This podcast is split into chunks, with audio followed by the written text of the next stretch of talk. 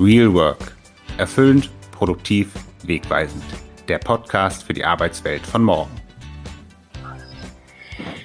Ja, hallo und herzlich willkommen. Wir äh, befinden uns im April 2023 und wir starten mit der zweiten Ausgabe unseres Podcasts Real Work in diesem Jahr. Und ähm, wir sind Cordula Casaretto. Ulrike Rehm.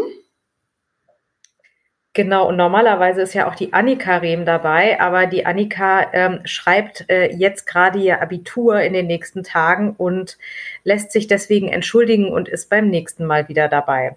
Wir drücken Annika natürlich die Daumen für die Prüfungen. Und wir haben in der heutigen Folge äh, Michael Nolte zu uns eingeladen als Interviewgast. Der Michael ist Geschäftsführer bei der Kanzler GmbH in Hamburg. Michael ist bekennender Pfadfinder im Herzen und außerdem Papa von drei Töchtern. Und der Michael lebt in der Nähe von äh, Hamburg, nämlich in Scharbeutz. Ja, Michael, wir freuen uns, dass du hier bist. Vielen Dank. Ähm, vielleicht magst du mal ein bisschen von dir erzählen. Ähm, was machst du und wie bist du dahin gekommen, wo du heute bist? Ja, danke für die Einladung und auch von mir. Hallo.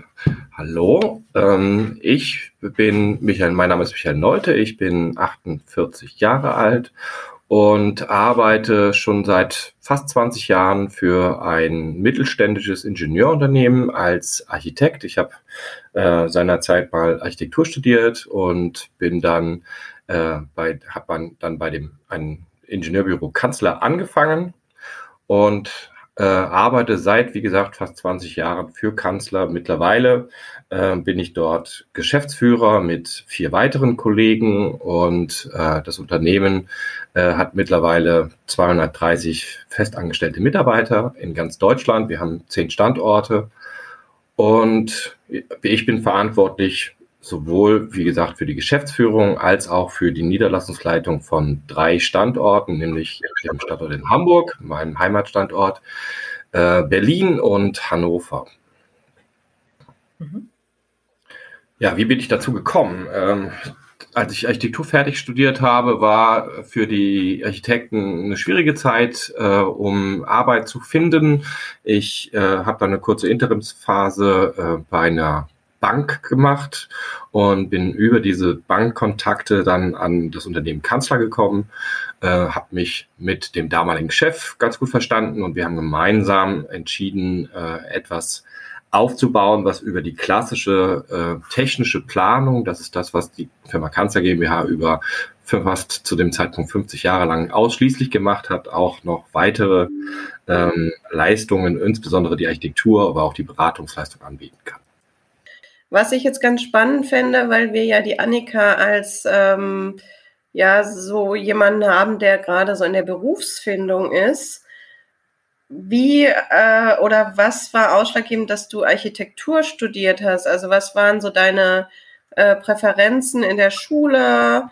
Äh, was sollte man als Architekturstudent mitbringen? Und ähm, ja, wie ist das Studium? Ja, die, die, die Wahl des Architekturstudiums war damals für mich äh, eine relative Vernunftsentscheidung. Ähm, ich hatte in der Schule immer Spaß an äh, Mathematik und vor allen Dingen an Kunst. Und das miteinander zu verbinden, äh, da fiel mir damals in der 11. Klasse äh, relativ schnell ein, man könnte ja Architektur studi äh, studieren, ohne mir tatsächlich irgendwelche Gedanken darüber zu machen. Ich habe also keine äh, Familienmitglieder, die Architekten sind, äh, was auch ein häufiger Eintrittsweg ist, sondern ich habe das einfach so aus der Kombination dieser beiden Fächer äh, ähm, entschieden und habe dann angefangen zu studieren. Und das Architekturstudium hat mir viel Spaß gemacht ähm, weil es äh, diese Dinge, diese beiden Dinge, nämlich Kunst und Mathematik, also Technik, äh, miteinander verbindet. Ähm, ich habe dann später im Berufsleben gesehen, dass noch deutlich mehr dazu gehört, als eine Affinität zu Mathematik zu haben, weil außer ähm, ein Excel-Programm zu bedienen, brauche ich das gefühlt heute nicht mehr so viel, aber vielleicht ist es auch einfach die Erfahrung, die einen das äh, Gefühl geben lässt, dass die Dinge einfacher werden, je älter man wird und je mehr Erfahrung man hat. Ähm, für, ich sag mal, die Architektur äh, ist ein Fach oder eine Spezialisierung, die sich sehr stark gewandelt hat in den letzten Jahrzehnten, meiner Meinung nach. die Lehre ist nicht ganz mitgegangen mit dieser Entwicklung. Wir sind ja heute als Architekten sehr generalistisch veranlagt oder sollten das sein, um in Bauvorhaben eine Schlüsselrolle einnehmen zu können. Da fehlt es in der Ausbildung aus meiner Sicht ganz oft an dem notwendigen Handwerkszeug.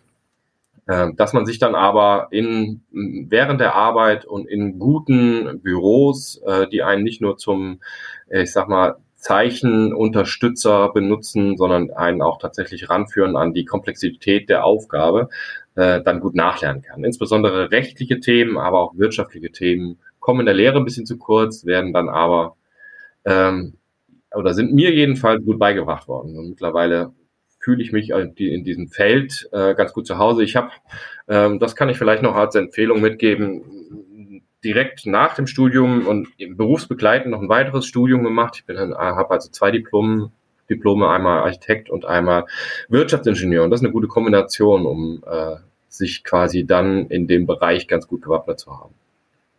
Mhm. Was, äh, du hast ja gerade gesagt, dass sich so die Anforderungen im Laufe der Zeit auch verändert haben an Architekten. Ähm, wie macht ihr das denn, wenn ihr jetzt neue Leute einstellt bei euch im Unternehmen?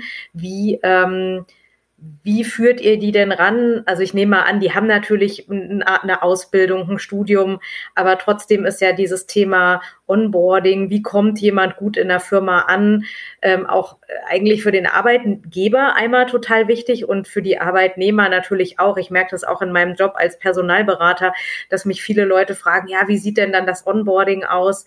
Ähm, was tut ihr denn, um ähm, eure neuen Kolleginnen und Kollegen äh, gut ankommen zu lassen? Ähm, eine Menge. Ähm, Onboarding ist ein ganz, ganz wichtiges Tool, um Mitarbeiter möglichst schnell an das Unternehmen heranzuführen und auch langfristig zu binden. Ähm, und die Effektivität, die man äh, äh, ja auch braucht, möglichst schnell zu heben. Also ich bin in der Geschäftsführung bei der Kanzler GmbH auch äh, noch zuständig für den gesamten Bereich Human Resources. Ähm, und wir haben dort einen Onboarding-Prozess entwickelt, äh, den quasi jeder Mitarbeiter durchläuft. Der wesentliche ähm, Faktor dabei ist ein Mentoring-System, was wir eingeführt haben. Das heißt, jeder Mitarbeiter, äh, der bei uns anfängt, bekommt für eine gewisse Zeit einen äh, Mentor zugeordnet.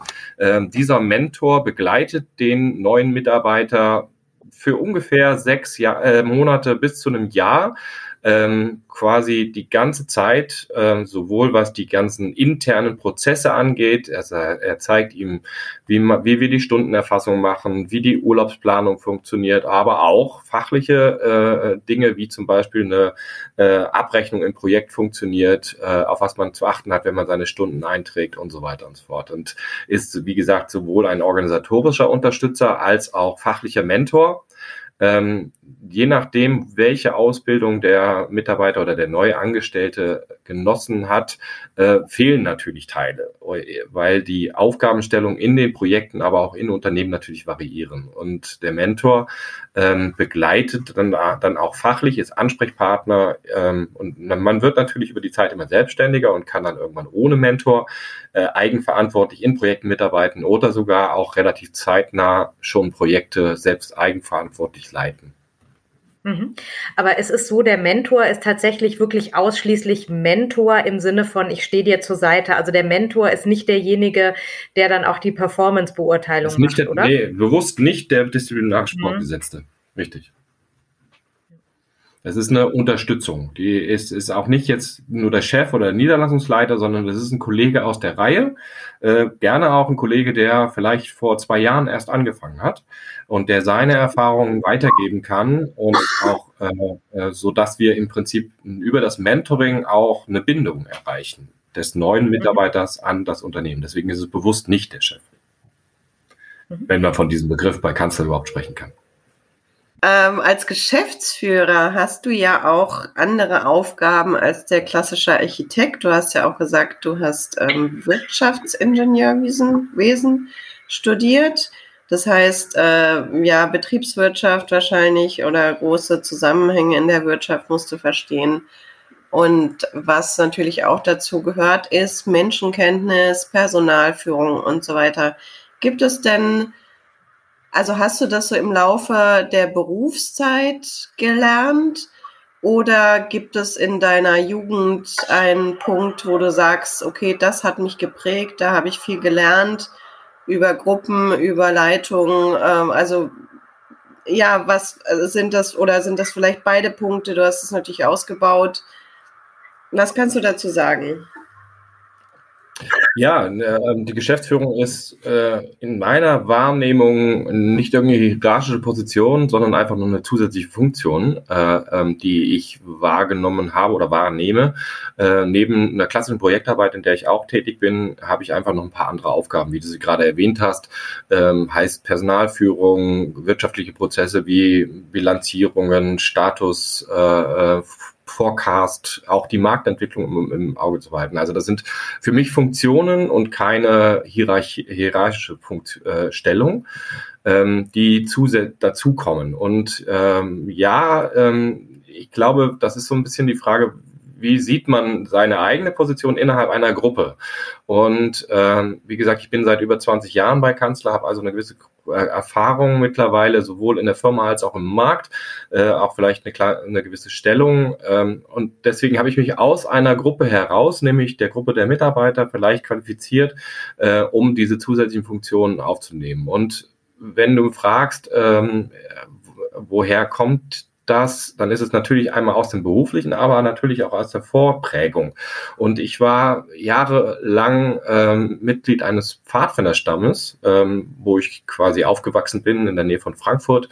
Ähm, und die Pfadfinder ähm, haben mich in dahingehend geprägt, dass ich mich als Teil einer Gruppe gefühlt fühle, auch heute noch, auch wenn ich eine vielleicht leitende Funktion innehabe. Und äh, innerhalb dieser Gruppe gibt es natürlich gewisse Funktionen, die übernommen werden müssen und können und äh, man kann sich dahin qualifizieren. Trotzdem aber nicht, ich sag mal, abheben, sondern Teil der Gruppe bleiben. Das ist jedenfalls das, was ich als Führungsstil vielleicht für mich äh, ähm, angenommen habe. Und das klingt, ja. Wenn ich kurz eine Zwischenfrage stellen darf, das klingt, finde ich, sehr nach so einem kooperativen, modernen Führungsstil. Ähm, gibt es dennoch, also du sagst ja, du bist Teil, du bist Teil der Gruppe, du machst Projektarbeit, du, du äh, hast ähm, äh, verschiedene Aufgaben sozusagen, die du als Geschäftsführer wahrnimmst. Du siehst es jetzt aber gar nicht so als so eine hierarchische Rolle. Ähm, aber es gibt ja, denke ich, dennoch Aufgaben eines Geschäftsführers, wenn es jetzt darum geht, Entscheidungen zu treffen, ähm, auch vielleicht Ende der Probezeit, wer wird befördert, äh, wer nicht. Ähm, wie gehst du daran? Wie triffst du Entscheidungen? Ähm, ja, das ist richtig. Ich äh, ähm, das ist die Funktion, eine der Funktionen, die ein Geschäftsführer hat, Entscheidungen zu treffen. Ähm, nicht nur als Geschäftsführer, sondern natürlich auch teilweise als Projektleiter muss eine Entscheidung getroffen werden. Und das äh, äh ist eine Eigenschaft oder eine, äh, etwas, was ich, glaube ich, ganz gut kann mittlerweile, weil ähm, ich glaube, zur Ent zur Entscheidung gehört eine gewisse Fähigkeit, nämlich einfach abwägen zu können, ähm, welche Informationen man zu diesem Zeitpunkt, wo die Entscheidung erforderlich ist, äh, äh, hat und dann sich dafür zu entscheiden. Ähm, und diese Entscheidung auch, ich sag mal, zu kommunizieren, im Zweifelsfall auch durchzusetzen, ähm, mit dem potenziellen Risiko, dass es die falsche war. Ähm, das ist habe ich mal irgendwann in meiner Laufbahn äh, gelernt. Ähm, es ist besser, eine Entscheidung zu treffen, als keine Entscheidung zu treffen. Und äh, weil es braucht natürlich auch innerhalb einer Gruppe jemanden, der entscheidet. Ähm, viele Dinge können demokratisch angebahnt werden, aber am Ende des Tages muss entschieden werden. Und in, ich sag mal, Unternehmen ähm, haben wir keine Basisdemokratie, sondern wir haben dann doch die Funktion eines, der entscheidet, ob es nach links oder nach rechts geht. Und diese Funktion habe ich gelernt äh, aus der Verantwortung heraus, die ich vielleicht früher schon inne hatte. Ich war eine ganze Zeit lang auch Gruppenleiter. Ähm, man muss ja bei den Pfadfindern berücksichtigen, und so war das bei uns jedenfalls, ähm, dass Pfadfinder sich nicht von Erwachsenen führen lassen, sondern da führen Jugendliche Jugendliche. Und äh, klar ist der eine vielleicht ein bisschen älter ähm, als der andere, aber er ist immer noch nicht, in der Regel jedenfalls, noch nicht volljährig. Und ähm, dann ist es im Prinzip, braucht man ein gewisses Gespür dafür, wie, wie, wann es Zeit ist, die Entscheidung zu treffen.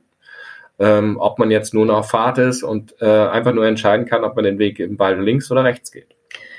Das hm. finde ich total spannend. Ich wollte es jetzt mal benennen. Wir beide kennen uns ja von den Pfadfindern in Kronberg, Pfadfinderstamm Schinderhannes. Und ich habe auch ähnliche Erfahrungen gemacht. Und das finde ich spannend, dass es so auf deine ähm, Entscheidungen oder dein, deine ähm, Kompetenz, dass du Entscheidungen triffst, äh, deine Verbindung hat, weil es gibt ja Menschen, die sagen, ah, ich kann mich nicht entscheiden, ich kann das nicht und dann mache ich das, dann ist es falsch. Und das finde ich, sehr gut, dass du sagst, wichtig ist es, eine Entscheidung zu treffen. Hinterher weiß man dann, war die richtig oder falsch. Ähm, Im guten Fall war sie eben die richtige Entscheidung. Aber dann da rumzumachen und hin und her zu überlegen, was gibt es alles für, äh, was hat es für Konsequenzen und so weiter, da kommt man ja nicht weiter. Und ich meine, das macht dich natürlich als Führungspersönlichkeit aus, dass du sagst, ich treffe die Entscheidung und ich verantworte das auch. Und ja, ich denke, das ist auch eine Sache, die kann man nämlich lernen. Also, weil ich finde, man kann sehr viele Sachen lernen, also sich sehr viel aneignen. Und es gibt eben, das finde ich so motivierend, dass es ähm, in vielen Bereichen des Lebens eben Möglichkeiten gibt, dazu zu lernen. Und manchmal dauert es eben ewig. Manchmal ist es auch nicht so leicht und man fällt immer wieder zurück. Aber wenn man dann sozusagen sich auch mal so wie du überlegt, das habe ich bei den Pfadfindern mitgenommen in der Gruppe, dann zu entscheiden, auch wenn ich vielleicht jetzt da nicht in der Leitung war, sondern zu sagen, ich will jetzt das oder wir machen jetzt das. Und dann haben die anderen gesagt, hier, gute Idee. Das ist ja auch so ein Erfolgserlebnis. Und das finde ich richtig, das ist auch wichtig für junge Leute, finde ich, zu sagen, ich entscheide mich und ähm, danach sehe ich, wie es weitergeht. Aber erstmal muss ich, klar muss man drüber nachdenken, je nachdem, was es für eine Entscheidung ist, aber man muss sich entscheiden. Richtig. Und äh, das, das, was ich noch ergänzen kann, ist ähm, durch das die Gruppendynamik oder dieses Gruppengefühl, was bei den Pfadfindern geprägt und auch gewollt wird, fühlt man natürlich einen gewissen Rückhalt ähm, äh, in einer Entscheidung und kann davon ausgehen, dass wenn die Gruppe in ihrer Dynamik äh, sich dazu äh, entschieden hat, einem Entscheider zu folgen, dann ist das auch für eine gewisse Zeit lang ich will jetzt nicht sagen bedingungslos, aber nah dran. Und äh, um diese Stellung äh, für sich im Prinzip den Raum, äh, um der als Entscheider oder zu fungieren, einnehmen zu können, braucht es natürlich erstmal, man muss erstmal Teil dieser Gruppe sein. Und so ähnlich äh, mache ich das auch, äh, wenn ich jetzt Entscheidungen für die Kanzler GmbH treffe äh, und auch im Unternehmen. Wie gesagt, ich bin für mehrere Standorte zuständig, da arbeiten 20 bis 30 Mitarbeiter pro Standort ungefähr. Ähm, und um überhaupt äh, neben einer, ich sag mal, per Arbeitsvertrag definierten Rolle Akzeptanz bei den Mitarbeitern erzeugen zu können, brauche ich erstmal die Nähe zum Mitarbeiter. Das heißt, ich baue bewusst und auch gerne eine persönliche oder teilpersönliche Bindung zu den Mitarbeitern auf, die bei uns neu anfangen ähm, oder die auch schon jahrelang bei uns sind. Ähm, ich verbringe sehr, sehr viel Zeit mit diesen Menschen, länger Zeit als mit meiner Familie. Und äh, insofern ist es mir wichtig, dass es eine gute Stimmung ist. Und wir stellen zum Beispiel Mitarbeiter äh, nicht nur wegen der, ähm, der der eine, einer Projektnotwendigkeit ein, sondern eigentlich in der Regel immer nur, dann, wenn jemand sich bei uns bewirbt, der gut zu uns passt und der Lust und äh, äh, Interesse hat, sich quasi einer Gruppe anzuschließen, nämlich der Kanzler GmbH und auch, ob jetzt nun deutschlandweit mit 230 Mitarbeitern, das ist natürlich schwerer zu überblicken als, wie gesagt, Standorte von 20 Leuten, wo tatsächlich der eine den anderen wirklich noch sehr gut kennt und man sich auch am Mittagstisch gut über Privates austauschen kann. Und diese, diese Möglichkeit, äh, einen ich sage mal, eine persönliche Bindung aufzubauen, äh, macht es mir natürlich leichter, wenn ich Entscheidungen getroffen habe, die dann auch durchzusetzen.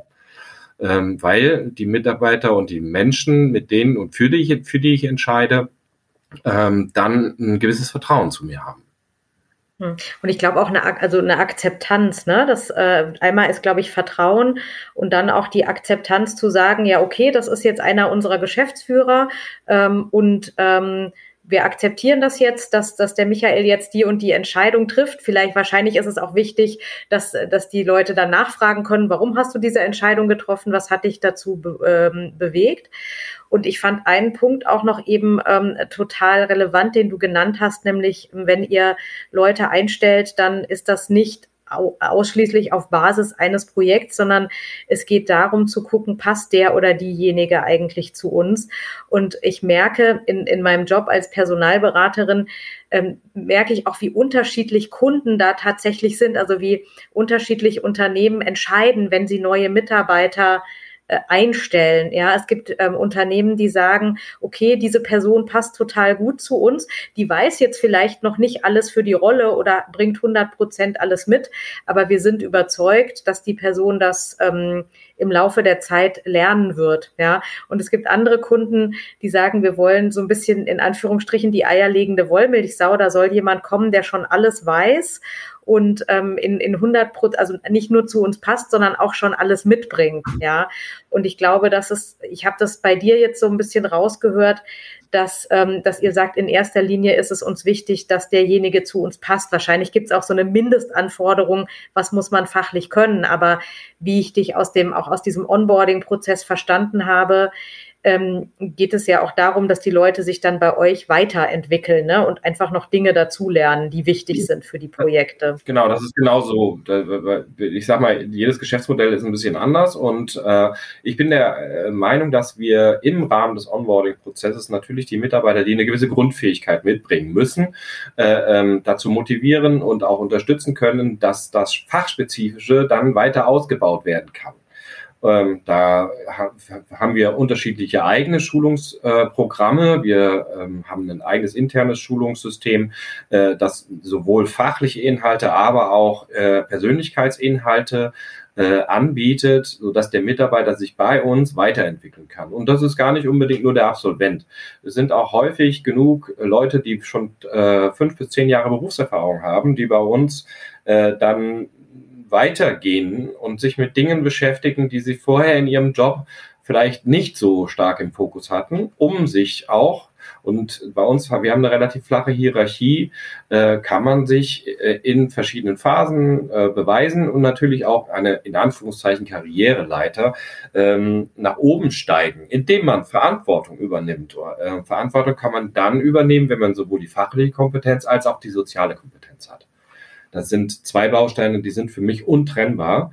Ähm, sowohl im normalen Projektgeschäft, weil man ja auch mit immer mit extern, mit Kunden zu tun hat, als auch intern, äh, wenn ich ein guter Fachexperte bin, aber keine soziale Kompetenz habe, dann kann ich bei Kanzler sehr, sehr weit kommen, ähm, aber sicherlich keine, äh, ich sag mal, Personalführung oder, oder nur in bedingtem Maße Personalführungsverantwortung zu nehmen, weil es geht nicht immer nur um High Performance, es geht auch, gibt auch Low Performance und das hat Gründe, die manchmal zum Beispiel auch person persönlicher Art sind und die aufzudecken, ein Gespür dafür zu bekommen, wie man vielleicht gemeinsam mit dem Mitarbeiter diese äh, ähm, ich sag mal, Downs oder Täler überwindet, äh, das ist eine Aufgabe, die, die der, da bedarf soziale Kompetenz für. Du hast vorhin gesagt, du bist 48, hast also noch ein paar Jahre äh, zu arbeiten. Ist das jetzt so dein Ziel oder beziehungsweise hast du Ziele für die Zukunft? Ähm, du fühlst dich da sehr wohl. Das heißt, gibt es da noch irgendwie weitere Möglichkeiten oder sagst du, das, was du jetzt machst, baust du aus und ähm, kannst dich immer noch weiterentwickeln in dem Bereich, weil es immer wieder was Neues gibt? Aber äh, das ist jetzt so mein, mein Bereich, da fühle ich mich wohl. Ähm, das, ich fühle mich erstmal grundsätzlich wohl in meinem Bereich ähm, und kann sicherlich auch das eine oder andere ent, an eigener Entwicklung noch äh, in den Jahren, die mir da noch bleiben, äh, ähm, er, erzielen. Für mich wesentlicher ist es mittlerweile auch schon, ähm, meine Nachfolger quasi in die Lage zu versetzen, irgendwann meine Rolle zu übernehmen. Ähm, weil diese dieser Zeitpunkt beziehungsweise ähm, ein Unternehmen wie unseres, wir sind zwar mit 230 Mitarbeitern schon mittlerweile ganz schön groß geworden, wird ja trotzdem durch Personen geführt. Und äh, ich bin der Überzeugung, dass junge Mitarbeiter sich dahin entwickeln können, um früher oder später meine Rolle zu übernehmen. Weil, wie gesagt, ich sehe das nicht als ähm, eine per Vertrag vereinbarte Funktion, die bis zu meinem Lebensende da sein soll, sondern eher um eine Funktion innerhalb einer Gruppe, die gerne irgendwann auch jemand anderes übernehmen kann. Und um die in die Lage zu versetzen, muss ich mich heute schon sehr, sehr stark auch äh, darum bemühen, dass die Mitarbeiter, die ich für oder wir, das ist ja keine Entscheidung, die ich alleine treffe, ähm, gemeinsam für geeignet empfinde, daran zu führen. Wie gesagt, ich habe 20 Jahre gebraucht, um äh, da zu sein, wo ich jetzt bin. Insofern, wenn ich die 20 Jahre oben drauf rechne, möchte ich nicht mehr so lange arbeiten, äh, ähm, um jemanden in die Position zu bringen, äh, weil der im Zweifelsfall noch gar nicht da ist. Also wie, heißt, lange Rede, kurzer Sinn, meine Hauptaufgabe ist es jetzt, meinen Nachfolger zu finden. Das finde ich total spannend. Also, dass du sagst, jetzt ist der Zeitpunkt, äh, ja genau, du bist jetzt in deiner Rolle und guckst jetzt, dass da der Nachwuchs gefördert wird. Denn ich denke, das ist auch ähm, ja in manchen Unternehmen das Problem. Dann äh, geht jemand, also ich meine, natürlich kannst du nicht irgendwie für alles vorsorgen, aber im Grunde genommen, wenn du weißt, da geht irgendwann jemand in Rente, dann kannst du sagen, okay, wir fangen frühzeitig an. Die, äh, die Suche dauert ein bisschen, bis man jemanden dann da sitzen hat und dann die Einarbeitung und dann, ja, also finde ich, finde ich einen guten Punkt. Ich glaube, dass, wie gesagt, äh, äh, bis man jemanden, den man für qualifiziert erachtet hat, ausgewählt hat, dauert es eine gewisse Weile, bis man ihn dann rangeführt hat, äh, dass er äh, quasi alle die Komplexität versteht, ähm, braucht es nochmal eine Weile und bis er sie dann wirklich eigenverantwortlich übernehmen kann, ohne dass er noch Rückfragen hat, dauert es nochmal eine Weile. Und wenn wir das alles zusammenrechnen, würde ich sagen, irgendwas zwischen fünf und zehn Jahre. Äh, vielleicht sogar 15 Jahre wird es brauchen, äh, bis ein junger, fähiger Mitarbeiter in diese Rolle reingewachsen ist. Und das ist bei uns, wir haben uns bewusst dazu entschieden, dass wir nicht nur einen Geschäftsführer haben, sondern dass wir fünf haben, ähm, weil es A, einen demo gewissen demokratischen äh, Austausch geben kann, bevor äh, gesamtheitliche Entscheidungen getroffen werden können, ähm, als auch natürlich, dass die Nachfolge möglicher äh, ist. Weil wenn man sich nur auf einen konzentriert, dann ist es natürlich schwer, ähm, äh, sich für einen zu entscheiden. Und das ist äh, auch gut für den Einzelnen, der diese Verantwortung ja tragen muss. Geschäftsführung ist ja keine, keine Lappalie. Ähm, haben wir uns dazu entschieden, dass wir mehrere Geschäftsführer haben wollen. Dass es jetzt fünf sind, das hat inhaltliche, historische Gründe, aber ich finde das sehr, sehr gut, eine gute Zahl. Man kann da auch über drei nachdenken. Ich glaube, äh, ich glaube, fünf ist aber eine gute Zahl für uns. Ja, sehr spannend. Vielen Dank, Michael, dass du, ähm, dass du heute bei uns warst ähm, und, und von deiner Entwicklung erzählt hast. Aber ich finde ja auch aus deinem sehr spannenden ähm, aktuellen Umfeld, wie du dahin gekommen bist, was euch derzeit gerade umtreibt, was dich umtreibt. Ähm, vielen lieben Dank dafür. Wir haben in unserer Kategorie zum Mitnehmen ja ähm, immer noch ähm, ja so ein, zwei Tipps vielleicht zum Vertiefen. Mir fällt jetzt ein Buch ein, weil wir über das Thema Entscheidungen getroffen haben und wie wichtig es ist, Entscheidungen zu treffen. Ähm, es gibt ein Buch mit ähm, ja so 30 Impulsen von Bodo Schäfer. Der ist eigentlich bekannt geworden so als Money Coach. Und ähm, das Buch heißt Die Gesetze der Gewinner. Und ich glaube, eine der ersten Geschichten ist tatsächlich oder eins der ersten Impulse ist tatsächlich, ähm, wie wichtig es ist, Entscheidungen zu treffen. Also das würden wir dann entsprechend noch verlinken. Und ähm, da wir ja auch über dieses Thema gesprochen haben, wirklich lebenslanges Lernen, ähm, sich weiterentwickeln, würde ich gerne nochmal ich glaube, ich hatte sie schon mal in den letzten Podcasts erwähnt, ähm, Vera Birkenbiel ähm, nennen. Das ist ja eine Trainerin, leider schon gestorben vor zwölf Jahren, die sich sehr stark beschäftigt hat mit dem Thema gehirngerechtes Lernen. Wie lernen wir und ähm, wie schaffen wir es lebenslang zu lernen?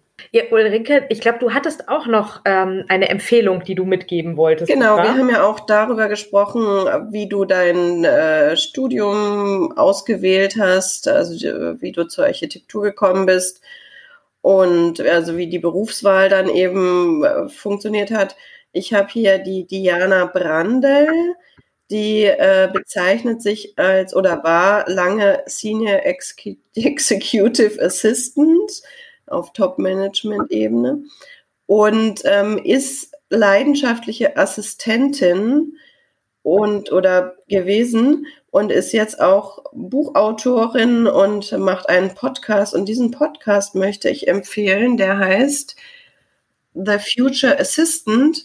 Und da geht es eben auch darum, ja, um Leidenschaft im Beruf, also jetzt natürlich in dem Beruf Assistenz hauptsächlich, aber sie hat auch manchmal spannende Interviewpartner und ähm, auch um die Punkte, was, äh, was bringt man mit. Sie macht auch so ein ähm, auf LinkedIn so einen Kurs oder verschiedene Kurse, wo man sich das als Assistentin mal anschauen kann, was man alles braucht und ähm, wie sich überhaupt das Ganze von der klassischen Sekretärin zur Assistentin entwickelt hat.